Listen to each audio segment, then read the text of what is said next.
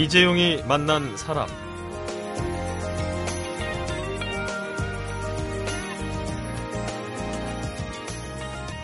안녕하세요. 2주간 진행을 맡은 아나운서 이성배입니다. 불친절한 의사, 비싼 병원비, 오랜 대기 시간. 꼭 해야 하는 검사인지 알 수 없는 검사들에 이어서 가끔씩 전해지는 의료 대란 소식들. 그리고 내라니까 그냥 꼬박꼬박 내는 건강보험료에 이르기까지 궁금한 것 참 많은 분야가 바로 보건 의료입니다. 한 의사 출신 저널리스트가 의사와 환자 입장을 모두 헤아려서 의료에 관한 한 이 정도의 배경 지식은 알고 있어야 대한민국이 지금보다 더 건강해질 수 있다. 이런 책을 펴냈습니다. 자, 그래서 오늘과 내일 이틀 동안 왜 병원에만 가면 화가 날까? 개념 의료의 저자이자 의료 전문 미디어 청년 의사의 박재영 평짓 주간을 초대해서 보건의료 분야에서 우리가 알고 가야 할 이 정도 배경 지식이 어디까지인지 들어보도록 하겠습니다.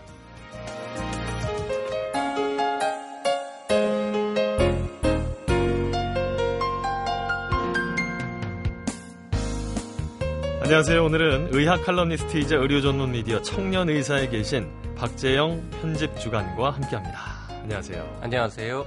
반갑습니다. 네, 의료 전문 신문 청년 의사에 계시다. 네. 예, 이게 어떤 곳인가요? 네, 청년 의사라는 회사 이름이고 주간 신문 이름입니다. 아. 22년 됐고요, 벌써. 아, 상당히 오래됐네요. 네, 매주 종이 신문과 종이 신문을 만들고요. 인터넷으로도 뉴스 서비스를 제공하고 아, 온라인으로도? 네, 출판사이기도 하고요. 그렇군요. 네, 뭐 팟캐스트 방송도 두 개 운영하고 있고 여러 가지 일을 하는 회사입니다. 아, 다양한 매체를 또 갖고 계시는 것 같은데. 자, 일단 뭐, 왜 병원에만 가면 화가 나는지, 어, 이런 얘기를 들어보기 전에, 먼저, 아, 의료 전문 미디어고, 방송도 진행하시고, 기사도 쓰시고, 편 집, 책도 내시고, 의학서적 번역도 다양한 일을 하고 계십니다. 네, 예. 제가 작은 회사라서요. 제가 여러 가지 일을 다 하고 있습니다. 음, 도와주시는 분들이, 네, 전체 직원 숫자는 뭐 서른 몇 명 정도 되고요. 예. 저기 상근하는 의사도 저 말고 하나 더 있습니다. 아, 그러세요. 이 TV 드라마로 유명했었죠. 의학 드라마. 종합병원의 원작자라고 이야기를 들었습니다. 맞으세요? 뭐 절반쯤은 맞습니다. 네. 94년에 MBC에서 했던 그 우리나라에서 가장 인기 있었던 의학 드라마, 거의 그렇죠. 최초의 의학 본격 의학 드라마였는데요. 네. 그 종합병원 시즌 1의 원작이 됐던 책의 공동 저자이기도 하고요. 음, 어, 그때 최완규 씨 지금 유명하신 그분이 작가셨는데 그분하고 같이 에, 많이 작업을 좀 했죠 도와드리면서. 아무래도 의학 지식, 정보 이런 것들은 박재영 주관께서 많이 주셨지 않았을까 싶은데요. 네, 뭐 이런 상황이 병원에서 가능하냐 그러면 이제 가능하지 않다, 뭐 이렇게 해야 된다, 뭐 이런 조언도 드리고 그래서 이제 그분과의 인연으로 한참 10여 년 지난 다음에 얼마 전에 몇 년 전에 왜 종합병원 2도 했었죠. 했었잖아요. 네. 그때는 제가 그때 썼던 아, 종합병원 2.0이라는 소설을 원작으로 해서 드라마가 만들어졌었죠. 어. 소설하고 드라마는 근데 굉장히 많이 달랐습니다. 종합병원 이후에 상당히 많은 의학, 이 medical 드라마라는 장르들이 많이 나왔단 말이죠. 네. 어, 어떻게 보면 한 분야에 이 기여를 하셨다는 생각이 드는데 그런 요즘에 나오는 드라마들 보시면 어떤 생각이 드세요? 좀 현실성이 있던가요? 어, 옛날보다 굉장히 뭐 다양한 장르의 다양한 내용의 드라마들이 많아진 것 같고요. 네. 그리고 병원 장면, 그 치료하고 뭐 수술하는 장면들의 리얼리티가 정말 높아졌다 이런 음. 생각을 하- 하지만 뭐 그러면서도 한편으로는 의사들끼리의 어떤 사랑 이야기라든지 이런 걸 좀 넘어서는 뭔가 좀 제도적인 측면이라든지 문화적인 측면까지 다루는 드라마는 여지, 여전히 좀 없지 않나 이런 생각도 않나. 합니다. 네. 네. 의사를 했다면 종합병원에서 어떤 캐릭터라고 보면 될까요? 뭐 종합병원뿐만 아니라 많은 의학 드라마에서 대표적인 의사 캐릭터는 실력은 조금 떨어지지만 네. 따뜻하고 착한 의사 그리고 좀 굉장히 차갑지만 실력 좋은 의사. 훌륭한 실력을 네, 그렇게 크게. 나눠질 텐데요. 예. 뭐 저는 굳이 택하라면 앞쪽. 네, 좀 사람은 괜찮지만 아는 건 그렇게 완벽하지 않은 뭐 아. 이런 사람이었을 것 같습니다. 그래요. 의사를 왜 안 하셨어요? 어, 뭐 지금도 의사이기는 하고요. 이제 면허는 아, 살아 자격증은. 있으니까. 네, 네. 예. 그뭐 환자를 보는 의사는 세상에 충분히 많이 있는 것 같아서요. 음. 네, 의학 지식을 활용해서 뭔가 다른 방법으로 사회에 기여할 수 있는 역할이 있으면 좋겠다 이런 음. 생각들을 하던 차에 어, 어떻게 어떻게 하다 보니까 이제 기회가 됐고요. 어, 청년 의사를 처음 7, 8년 동안은 학생 때 또 뭐 공중보건 의사 할 때 이렇게 밤에 주로 가서 일하는 거였는데 네. 2000년에 본격적으로 주간 미디어로 이제 발전을 할 때 그때부터 이제 완전히 전업을 하게 됐습니다. 그렇군요. 아, 이번에 병원에만 가면 화가 나는 사람들 모두를 위한 처방전을 내놓으셨죠. 아, 그 처방전 제목이 개념 의료. 아, 이런 책을 쓰셨어요. 네. 아, 특별한 이유가 있으실 것 같은데. 네, 이런 책을 쓰고 싶다고 생각했던 거는 사실 2000년의 의료 대란 그 한창 뜨거웠던 그 시기였습니다. 네. 지금 많은 분들이 기억하시겠지만 그때도 아마 도대체 무슨 문제로 왜들 이렇게 싸우는지 이해를 못 하셨을 테고 음. 그때 당연히 그래서 기자들이나 많은 좀 정치인이나 뭐 공무원들이나 다 저에게 많이 물어봤어요. 뭐가 네. 문제인 거니라고. 근데 그걸 설명을 하다 보니까 참 어렵고 길더라고요. 당시를 기억 못 하시는 우리 청취자분들을 위해서 네. 어, 당시에 이슈가 됐었던 부분. 그때는 이제 좀 분업을 새로 시행하는 과정에서 네. 어, 의학 분업을 구체적으로 어떤 모델로 실시할 것인지를 가지고 굉장히 갈등이 있었고 네. 의사와 약사 사이에 갈등도 있었고 의사와 정부 사이에도 갈등이 있었고 그렇죠. 그래서 뭐 파업도 많이 하고 네. 거의 한 1년 가까이 나라를 좀 시끄럽게 했었죠. 그 전까지는 보건의료 문제가 어, 9시 뉴스에 톱 기사로 나오거나 음. 신문에 일면에 나오는 경우는 거의 없었습니다. 네. 그때는 뭐 일주일에 한두 번씩은 톱 기사를 차지했었으니까 어, 정말 세상이 시끄러웠잖아요. 근데 잘 모르더라는 거죠. 음. 뭐가 문제인지. 왜 이렇게 됐는지. 그렇죠. 예. 그리고 그로부터 지금 10여 년이 지나서 요즘도 다시 파업 얘기도 나오고 네. 또 의료 대란 얘기가 나오는데 국민들이 짜증 나실 것 같아요. 음. 뭐 도대체 왜 이러는 거냐. 그리고 병원 가 보면은 뭐 갖가지 문제들로 화가 나는데 뭐또 음? 정부는 돈 더 내라 그러고 의사들은 못 살겠다 그러고 뭐 이유를 알 수 없는 이상한 어려운 단어들이 오가면서 네. 자꾸 막 치고받고 한단 말이죠. 근데 그런 문제들을 국민들이 이렇게 계속 모르는 상태로 있어서는 문제 해결이 더 어렵습니다. 의학 용어, 특히나 이슈가 되고 있는 의학 용어들은 어, 저희 같은 미디어에서 종사하는 사람들도 잘 모르거든요. 네, 심지어 예. 임상 의사들도 잘 모릅니다. 그래요. 네, 많은 경우에 의사들은 자기 분야만 집중하기 때문에 네. 좀 제도적인 측면 이런 이상한 용어들이 나오면 그게 뭐냐고 잘 이해를 못하는 경우들도 많고요. 그래서 그런 부분들을 최대한 어려운 내용이지만 최대한 쉽게 설명하는 책을 좀 쓰고 싶다라는 얘기를 오래전부터 했었고 네. 어, 한 10년 만에 드디어 이제 꿈을 이룬 거죠. 아, 그 책이 개념 의료라는 책인데요. 네. 어, 전직 의사의 아는 의사들도 상당히 많으시잖아요. 네, 현직 의사라니까요. 네. 아, 아는 의사 물론 많습니다. 네. 하지만 뭐 병원에 가면 화가 나는 건 저도 마찬가지고요. 음. 뭐 화가 나는 이유가 일반 다른 시민들이 갔을 때보다 조금 다른 이유는 있습니다. 예를 들면? 일반 시민들이 못 보는 것까지 더 화가 날 수 있는 거죠. 그러니까 예를 들어서 뭐 일반 시민들이 병원에 갔는데 응급실에 갔는데 어, 왜 나를 이렇게 빨리 안 봐주나 음. 이런 걸로 화가 나진 않습니다. 응급실 시스템이라는 게 어떻게 움직여야 하고 어떤 논리에 의해서 어떤 원칙에 의해서 움직이는지를 알기 때문에 그럴 때는 전 기다릴 수 있습니다. 네. 하지만 뭐 협의 진료라든지 어떤 설명을 해주는 부분이라든지 이런 부분에서 가족들이 아프거나 했을 때 보면 아 이런 이런 식으로 설명이 되고 이런 식으로 환자가 답답해하는 모습을 보면 야, 내가 의사인데도 이 정도 답답하니 이 시스템을 전혀 모르고 지식이 없는 환자들은 도대체 얼마나 답답하고 얼마나 화가 날까 전적으로 공감이 되는 네, 게 그런 느낌을 예. 받죠. 사실 의사 선생님들이 해주시는 설명이나 이야기들이 네. 환자들 입장에서는 이게 무슨 얘기인지 의아해할 때가 좀 많거든요. 그럼요. 그리고 예. 한편으로는 그 의사들이 왜 그렇게 짧게 설명하고 떠날 수밖에 없는지도 저는 알잖아요. 왜, 왜 그런 거예요? 아니 뭐 그거야 아주 복잡한 얘기지만 뭐 네. 시간도 부족하고 네. 네 뭐 워낙 많은 환자들을 한꺼번에 봐야 되기 때문에 그런 거니까 네. 그래서 그런 뭐 아시다시피 이제 우리나라는 3분 진료 하잖아요. 그렇죠. 미국에서는 최근에 그 통계를 냈더니 1인당 한 명 진료 시간이 18분밖에 안 된다. 부족해졌다. 옛날보다 훨씬 짧아졌다라고 막 문제라는 얘기를 하더라고요. 한 사람을 대상으로 18분 이상씩 네, 봐준다. 평균 18분밖에 못 본다라는 거죠. 미국 사람들은. 네. 그래서 너무 짧은 거 아니냐. 시각 차이가 완전히 나네요. 예전에는 30분 봤는데 지금 18분 본다라는 건데 우리는 3분 만에 본 뭐 이런 거니까. 그 3분이 정해진 건 아니죠. 그럼요. 네. 네, 실제로는 3분도 안 되는 경우도 있죠. 근데. 그러니까요. 근데 어쨌든 그런 뭐 뭐가 문제인지를 더 알다 보니까 뭐 의사에 대해서 화나는 측면도 없지 않아 있지만은 정부에 대해서라든지 뭐 여러 가지 이제 음. 제도적인 측면에 대해서도 화가 나는 경우가 있고 하여튼 저도 화 많이 납니다. 네. 자, 개념 의료에 이렇게 쓰셨습니다. 보건 의료 분야에 종사하는 사람이든 아니든 또 정치적 성향이 진보이든 보수든 보건 분야에 이 정도 배경 지식은 갖고 있어야 대한민국이 더 건강해질 수 있다. 아, 그렇다면 먼저 그 현실 파악부터 해야 되지 않을까 싶은데요. 한국 의료의 현재 위치를 짚어보도록 하겠습니다. 사람, 시대, 그리고 이야기. 이재용이 만난 사람. 이재용이 만난 사람 아나운서 이성배입니다. 아, 오늘 초대 손님은 의료 전문 미디어 청년 의사의 박재영 편집 주간과 함께하고 있습니다. 자, 우리나라 의료 체제에 대해서 이렇게 말씀하셨죠. 어, 한국 의료는 두 개의 얼굴을 가졌다. 여기서 말하는 두 얼굴은 무슨 뜻인가요? 뭐 말 그대로 두 얼굴을 다 갖고 있다는 겁니다. 굉장히 매력적인 얼굴 네. 그리고 굉장히 볼품 없는 얼굴 두 개가 다 있다는 건데요. 매력적인 얼굴은 일단 매력적인 얼굴을 갖고 있다는 증거가 있는데요. 선진국과 후진국의 수많은 사람들이 한국의 의료 제도를 배우러 지금 오고 있습니다. 아, 실제로? 네. 예. 후진국에서는 수십 개 나라에서 뭐 와서 일주일씩, 이주일씩 공부를 하고 가고요. 네.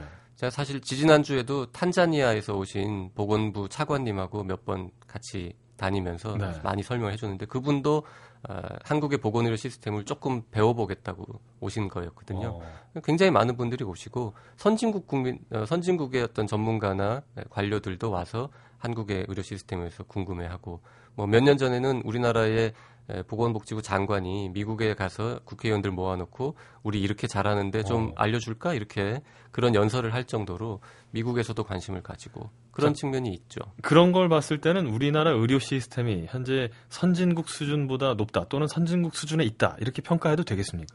아, 그렇게 볼 수 있습니다. 여러 가지 측면이 있는데요. 네. 일단 의료 기술 측면에서도 굉장히 예, 최고 수준에 가까이 가 있고요. 음. 그보다 더 중요한 거는 효율성입니다. 네. 에, 국민들께서는 어떻게 생각하실지 모르겠는데 우리나라는 의료 분야에 돈을 적게 씁니다. 나라 전체로 보면 네. 에, 다른 선진국들에 비해서 굉장히 적게 쓰는데 건강 관련 지표들은 굉장히 좋게 나오고 그러면서도 그 비용 대비 효과 면에서 굉장히 점수가 좋은 병원을 거죠. 가는 횟수 대비 쓰는 비용이 적다. 난 의료 이용에 제한도 없고요. 네. 뭐 하여튼 의료 의료 이용의 자율성이라든지 접근성 뭐 여러 가지 전문적인 용어들이 있는데 네. 국민들은 의료를 쉽게 이용을 하고 그리고 의- 국민들의 의료 건강 수준도 다 높은데 상대적으로 국가 전체는 돈을 적게 쓰고 음. 있다라는 거죠. 그런 게 가장 큰 장점이죠. 의료비가 너무 높아지는 게 거의 전 세계적인 문제거든요. 선진국에서는. 그래요. 의료 보험도 우리가 미국보다 적게 내고 있다면서요? 미국은 굉장히 특별한 경우라서 음. 좀 논외로 하더라도요. 네. 나머지 OECD 국가들과 비교하면 우리나라가 제일 적게 냅니다. 꼴찌고요. 예. 우리 다음 꼴찌에서 2등 하는 나라도 우리보다 1.5배 정도는 됩니다. 소득 우리는 상대적으로 저렴한 비용으로 좋은 의료 시- 혜택을 받고 있다. 하면. 네, 의료 보험료를 내는 거에 비해서는 비해서. 네. 예. 국민들께서는 의료 보험료 많이 낸다고 다들 불만을 갖고 계신데 네. 네, 다른 나라는 우리나라보다 1.5배 혹은 2배 더 많이 내고 대신에 돌려받는 것도 1.5배나 2배 혹은 그 이상을 돌려받는 거죠. 우리는 적게 내고 적게 돌려받는 시스템입니다. 기본적으로 알고 있는 상식 수준이 뭐 예를 들면 외국에 가면은 약국도 별로 없고 병원도 별로 없다. 네. 그리고 한 번 가게 되면 엄청, 엄청 비싸다. 비싼 네. 이렇게 네. 알고 있거든요. 네. 일단 그건 미국에 가장 잘 들어맞는 말씀을 하신 거고요. 네. 뭐 유럽의 나라들은 좀 땅이 미국보다는 적기 때문에 접근성이 더 좋은 편이긴 합니다만은 의료비 한 번 병원에 갔을 때 내야 되는 돈이 많은 것. 뭐 누가 내든 간에요. 음. 미국은 본인이 내는 게 많고 뭐 보험회사도 내고 좀 복잡합니다만은 어쨌든 어, 의료비 전체는 어, 우리보다 많이 내야 되는 게 맞고요. 그리고 접근성도 우리보다 높은 나라는 아마 거의 없지 않나 이런 생각을 합니다. 그렇군요. 자, 그러면 어쨌든 매력적인 부분에 대한 이야기를 해봤으니까 네. 거꾸로 단점 얘기도 한번 해보도록 하죠. 단점과 장점은 결국 맞물려 있습니다. 아까 잠깐 말씀드렸는데 네. 어, 보험료를 적게 내고 적게 돌려받는 체제잖아요. 네. 그러니까 적게 내기 때문에 어쩔 수 없이 조금밖에 못 돌려받다 보니까 구멍이 많습니다. 구멍이 많다는 건 네, 우리나라의 나라의 전체적인 수준하고 똑같다는 얘기를 드리고 싶은데요. 한국이 정말 놀랍도록 발전한 거를 다 느끼시지 않습니까? 그렇죠. 하지만 가끔 보면은 어 이런 구멍이 아직도 우리 사회에 아직까지 이런 걸 곳이. 있어? 예. 네, 뭐 여러 가지가 있을 텐데 보건의료 분야도 마찬가지입니다. 저 정말 중증 질환이 걸렸을 때 그런 큰 돈이 들어가는 질병이 걸렸을 때 보장 체계가 약하다든지 예. 아니면은 뭐 아까 말씀드린 것처럼 병원에만 가면 화가 나는 여러 가지 이유들이 있잖아요. 그런 것들도 뭐 구멍이라고 할 수 있고 그다음에 뭐 응급실이라든지 분만실이라든지 중환자실, 신생아실 눈에 잘 안 뜨이는 곳에 의외로 굉장히 많은 구멍이 있고 그런 구멍들 때문에 때문에 살 수 있는 사람이 못 사는 경우도 있고 장애가 안 생길 수 있는 사람이 장애가 생기는 경우도 있고 뭐 여러 가지 구멍들이 있죠. 음. 일단 그 중증 질환에 대한 보장이 잘 안 되고 있다 이런 말씀하셨는데 그 이유가 뭘까요? 뭐 두 가지만 말씀드릴게요. 하나는 일단 적게 내기 때문에 돌려받을 것도 적어서 어쩔 수 없는 뭐 나라 전체의 어떤 재정 상황이 있고요. 음. 두 번째는 상대적으로 경증 질환에 대해서 보장을 너무 많이 해줍니다. 즉 감기 환자는 돈을 조금 내고 쉽게 치료를 받을 수 있는 반면에 네. 백혈병이 걸렸을 때는 치료받기가 어려워지는 이런 구조인 거죠. 예를 들어서요. 감기 진료비가 만 원이 들고 백혈병 치료비는 1억 원이 든다고 했을 때 네. 감기 치료비의 만 원 중에서는 본인이 만약에 4천 원을 내고 6천 원을 건강보험에서 해준다. 백혈병은 4천만 원을 본인이 내고 6천만 원을 건강보험에서 해준다. 이러면 비율은 똑같지만 언뜻 듣기에도 이상하잖아요. 그렇죠. 상식적으로 감기에서 만약에 돈이 딱 그밖에 없다면 감기 환자의 경우에는 4천 원이 아니라 5천 원, 6천 원을 내더라도 백혈병이 걸렸을 때는 뭐 천만 원만 내거나 500만 원만 내거나 해야 되는 게 사회보험의 원칙이고 좀더 네. 상식적으로 좀 말이 되는 것 같잖아요. 근데 우리나라는 아직까지 그런 시스템이 아니고 감기 치료비 지원해 주는 거에 돈을 너무 많이 써 가지고 백혈병 치료비에는 돈을 많이 못 주는 이런 형태의 시스템이라고 이해하시면 좀 이해가 쉬우실 것 같습니다. 상대적으로 개인 보험에 가입한 사람의 비율이 높다라는 것은 이런 것과 또 연관이 있겠죠. 네, 다 연관되어 있고요. 우리나라의 건강보험료가 아까 낮다고 말씀드렸는데 원래 정부의 계획도 계속 이렇게 낮게 유지할 계획은 아니었어요. 네. 과거에는 네. 꾸준히 처음에 이제 70년대 건강보험을 시작할 때는 그때는 우리가 워낙 가난했기 때문에 좀 어설프게 좀뭐 미완인 상태로 시작을 하지만 꾸준히 보완을 할 계획이었는데 뭐 여러 가지 사정들 때문에 뜻대로 잘 안 됐습니다. 그래서 건강보험료가 지금 계속 낮은 상태이고 그러다 보니까 국민들이 보장성이 낮다는 것도 당연히 체감을 하고 그래서 알아서들 대비를 하신 거죠. 민간보험에 가입하면서. 그러다 보니까 정작 국민건강보험의 보험료를 올리기에는 더 어려워지고 국민들이 이쪽에도 내고 있고 이쪽에도 내고, 내고 있으니까. 예. 근데 그거를 잘 됐다면 우리나라가 민간보험에 지금 가고 있는 돈들을 조금 국민건강보험 쪽으로 옮겨 썼으면 더 좋았겠다는 생각을 하는 거죠. 민간보험은 아무래도 보험료를 걷는 사람이 기업이기 때문에 국민들이 100원 내면 60원, 70원 밖에 안 돌려주거든요. 그렇죠. 우리 그 많은 광고비 누가 다 내겠습니까? 근데 국민건강보험은 100원 내면 95원, 97원 이렇게 돌려주는 겁니다. 네. 그쪽에다 내는 게 사실은 전체로 보면 다 이익인, 이익인 거죠. 거죠. 근데 국민들이 자기 생각, 네, 우리 가족, 나의 네. 건강, 나의 경제적인 사정을 생각하다 보니까 그냥 일단 나 하나 살자고 먼저 네, 민간보험에 미리 가입한 네. 측면이 있는 거죠. 그런 논리로 보면 되겠네요. 네. 자 어찌됐건 이런 의료보험 시스템에 문제가 있다라는 거를 인식한 사람들이 많아지고 있고 네. 그러다 보니까 아, 최근에 논란이 되고 있는 것, 이 3대 비급여 항목 이런 얘기 좀 많이 나오거든요. 네. 뭐 선택 진료, 상급 병실료, 간병비 네. 어, 이런 것이 제도적으로 좀 개선이 될 거라고 보시는지요? 뭐 얼마 전에 정부에서 이제 세 가지 다 개선 방안을 내놓았습니다. 네. 어, 당연히 앞으로 점점 조금씩 좋아질 거라고 기대는 하는데요. 저는 이번 그 3대 간병, 3대 어, 비급여 개선책에 대해서 상당히 불만이 많은데, 예. 어, 가장 큰 불만은 이번 그 3대 비급여라는 게 국민들이 가장 잘 알고 있고, 그 다음에 불만도 가장 많고 해결하는데 돈도 많이 들어가는 거였거든요. 그래서 사실은 그 문제를 보험료를 올리면서 보험료를 올리는 대신에 이런 부분들을 우리가 해결해 드리겠습니다라고 동시에 제시하면서 네. 어, 좀 국민들을 설득할 수 있는 좋은 계기였는데 그런 절차 없이 그 조금씩 조금씩 이렇게 좀 미봉책이라 그럴까요? 약간씩만 보완하면서 국민들에게는 부담을 안 주고 할 수 있다는 식으로 자꾸 얘기를 해요. 음. 근데 세상에 공짜는 없습니다. 국민들이 돈을 더 내지 않고서 더 좋은 서비스를 받을 수는 없거든요. 근데 지금 정부 같은 그런 식으로 정책을 좀 디자인하고 있는 게 약간 마음에 들지 않고요. 특히 이 선택 진료비하고 상급 병실료 두 가지 개선 방안이 지금 최근에 나왔는데 네. 그것들 지금 이성배 아나운서도 좀 좋은 정책이라고 생각하시잖아요. 이제 병원 가시면은 어 이제 비용이 좀 줄겠구나. 좀 줄겠구나. 네, 기대를 많이 기대하는 게 있죠. 네, 예. 네, 근데 잘 좀 따져 보면은 더 깊이 생각해 보면요. 선택 진료 어, 그리고 상급 병실료 이런 것을 급여화했을 때 혜택을 보는 사람들은 중산층입니다. 음. 진짜 서민들은 6인실에 가고 싶 고요. 비용을 아끼기 위해서 네. 대학병원에 가서 정말 유명한 의사한테 진료를 받고 싶더라도 비용적인 문제 때문에 집 근처에 있는 작은 병원에 가서 진료를 받거든요. 예. 근데 그런 분들이 낸 보험료를 가지고 중산층들이 대학병원이나 아, 2인실, 3인실, 상급 병실을 이용하는 분들한테 보태주는 형태가 되어서는 좀 아, 이상한 거거든요.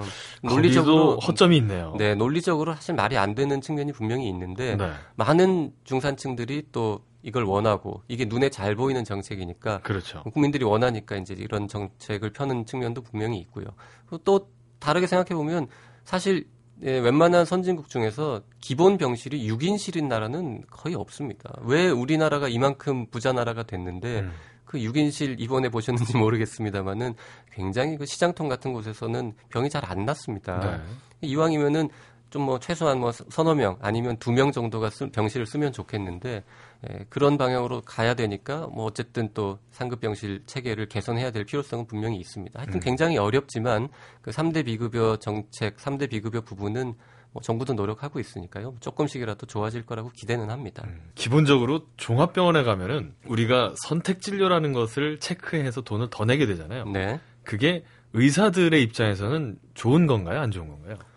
그게 제일 궁금했어요. 글쎄 뭐 의사들의 입장에서 좋고 나쁘고는 사실 없습니다. 그럼 네. 정부가 그렇게 정해 놓은 거고요. 처음에 그 그런 제도가 왜 생겼겠습니까? 사실은 아주 오래된 이야기인데 어, 대학병원에 있는 그 교수들이 월급이 너무 적었어요. 네. 과거에는. 예. 그리고 대학병원이 적자가 나는 거죠. 개원 의사들은 아니라도 그러다 보니까 선택 진료비, 뭐 특진료 옛날에는 이런 걸 그렇죠. 하면서 그 적자를 메워주기 위해서 만든 임시방편의 제도였거든요. 근데 이제 그게 한 20년 이상 이렇게 오다 보니까 또 약간 변질이 되고 부작용이 생겨서 이걸 이제 해결해야 되는 측면이 생겼고 그래서 이번에 지금 정부가 개선 방안을 만들고 있는 겁니다. 자, 3대 비급여에 대한 이야기는 또 잠시 후에 또 나눠보도록 하겠 고요. 자, 지금 뭐 우리나라 의료 체제의 단점에 대해서 여러 가지 좀 이야기를 나눠봤는데 원인 제공자는 누군가요? 아, 원인 제공자는 글쎄요. 우리 모두겠죠? 네. 굳이 따지자면 77년도에 건강보험이 처음 실시될, 실시될 때 그 정책을 디자인했던 사람에게 음. 책임을 물을 수도 있을 것 같습니다. 그렇게 만들었으니까요. 하지만 제가 이제 그 쭉 공부를 해보면 그 시절에 그 시대에 그런 선택을 했던 분에게는 최선의 선택이었던 것 같아요.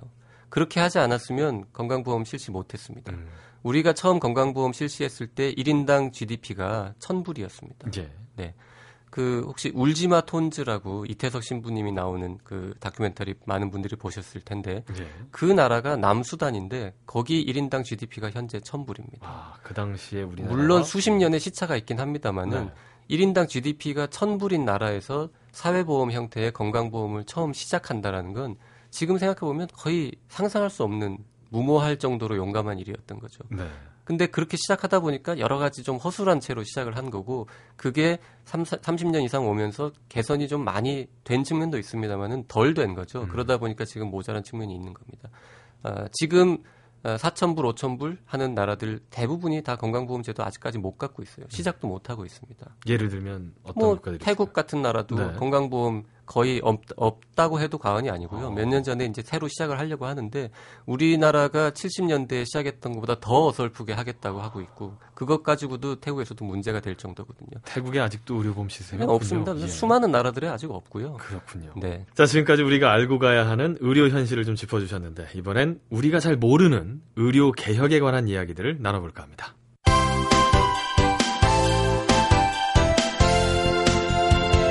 여러분은 지금 이재용 아나운서가 진행하는 이재용이 만난 사람을 듣고 계십니다. 이재용이 만난 사람, 아나운서 이성배와 함께하고 계십니다. 아, 오늘은 한국의 의료 현실에 대한 생생한 문제 의식과 답안지를 담아낸 의료 전문 미디어 청년 의사의 박재영 주간과 함께하고 있습니다. 자, 의료 개- 개혁 얘기를 좀 해볼게요. 의료 대란, 의료 개혁, 아, 이런 제목으로 뉴스가 좀 들려오는데, 아, 사실 무슨 이야기인지 모를 때가 많습니다. 네. 아, 이건 꼭 챙겨 들어야 한다 싶은 대목이 있다면. 아, 글쎄요. 그 참 어려운 질문인 것 같은데요. 네.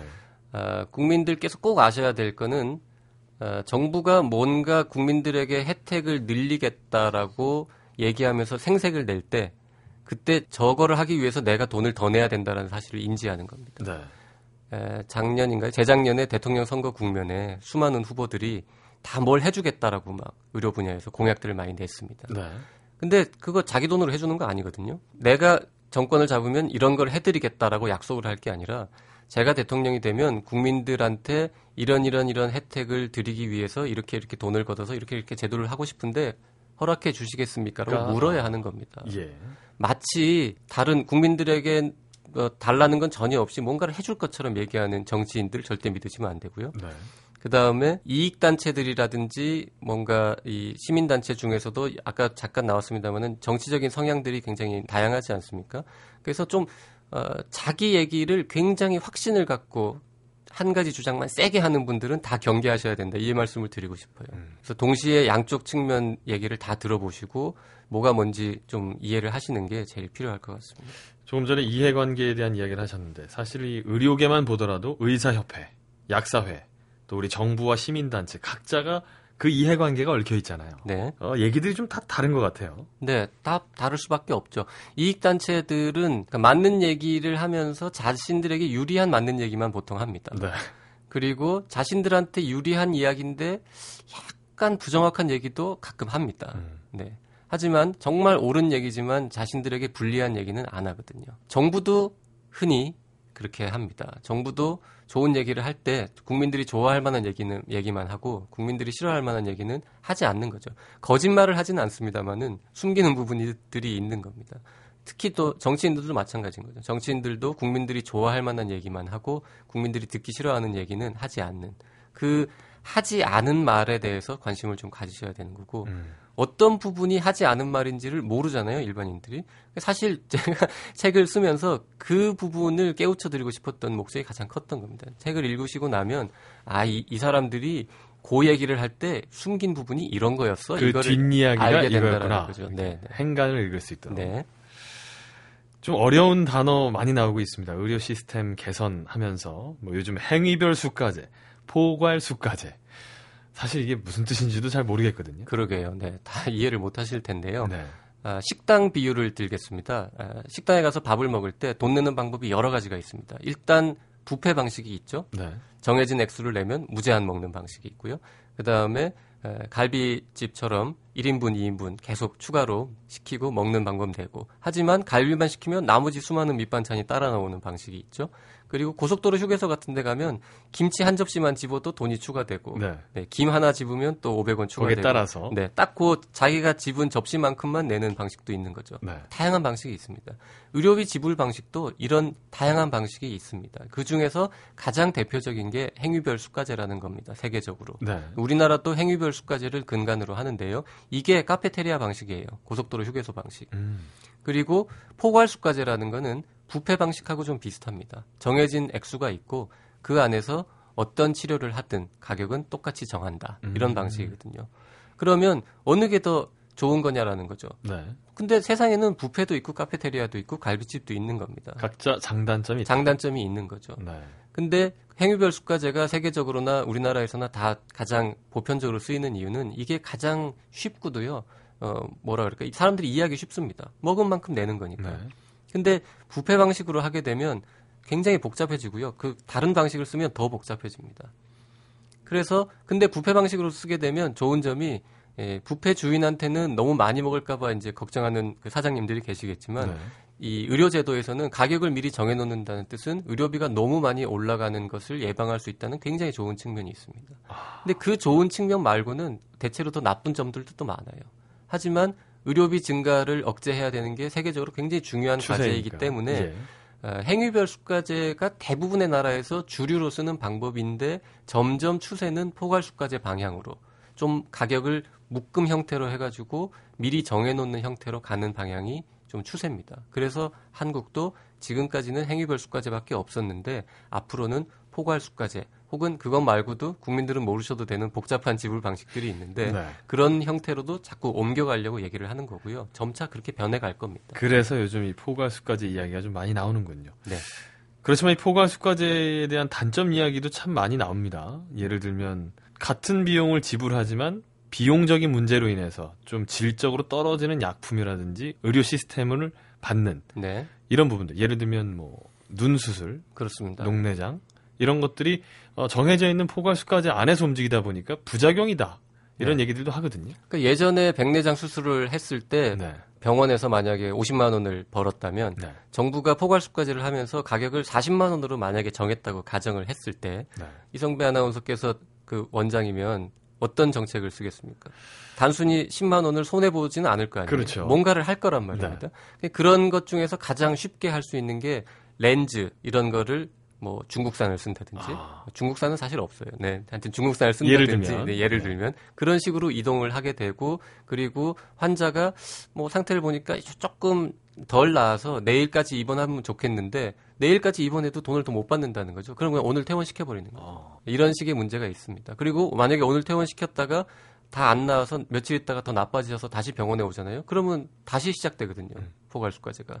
그리고 돈도 더 벌 수 있고. 그러니까 굳이 오래 입원시킬 필요가 없는 상황이 되는 거고 환자들도 그 사실을 알게 되거든요. 네. 그러면 충분히 다 나와서 이제 퇴원해야 될 시점이 됐는데 어떤 환자들은 더 있어도 자기가 돈을 더 안 내기 때문에 더 있겠다고 하는 경우도 생깁니다. 어허. 네, 이거를 이제 조절하기가 굉장히 어려워지는 거죠. 환자에게도 또 의사에게도 이익되는 측면이 없을 수도 있다는 생각이 드는데. 하지만 거시적으로 보면은 필요한 제도이기는 합니다. 네. 그래서 포괄수가제를 점차 확대해 나가는 방향은 맞지만 조금 더 정교하게 디자인을 잘해야 된다. 뭐이 정도로 이제 마무리할 수 있겠네요. 네. 아우, 지금 이야기를 더 나눠보고 싶은데 시간 관계상 오늘 지금 내려주셨던 처방전 내일로 한번 이어서 한번 더 받아보도록 하겠습니다. 괜찮으시겠어요? 네, 기꺼이 다시 오겠습니다. 아, 고맙습니다. 박재영 주관님과는 내일 다시 뵙도록 하고요. 오늘 말씀 고맙습니다. 고맙습니다.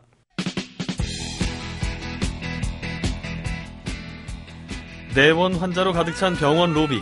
하루 100명의 환자를 쉴 새 없이 진료하는 의사들. 처방전 들고 약국 앞에서 번호표를 받는 환자와 보호자들까지 아, 머지않아 사라질지도 모른다고 합니다. 검사기기와 치료 방법이 날로 새로워지기 때문인데요.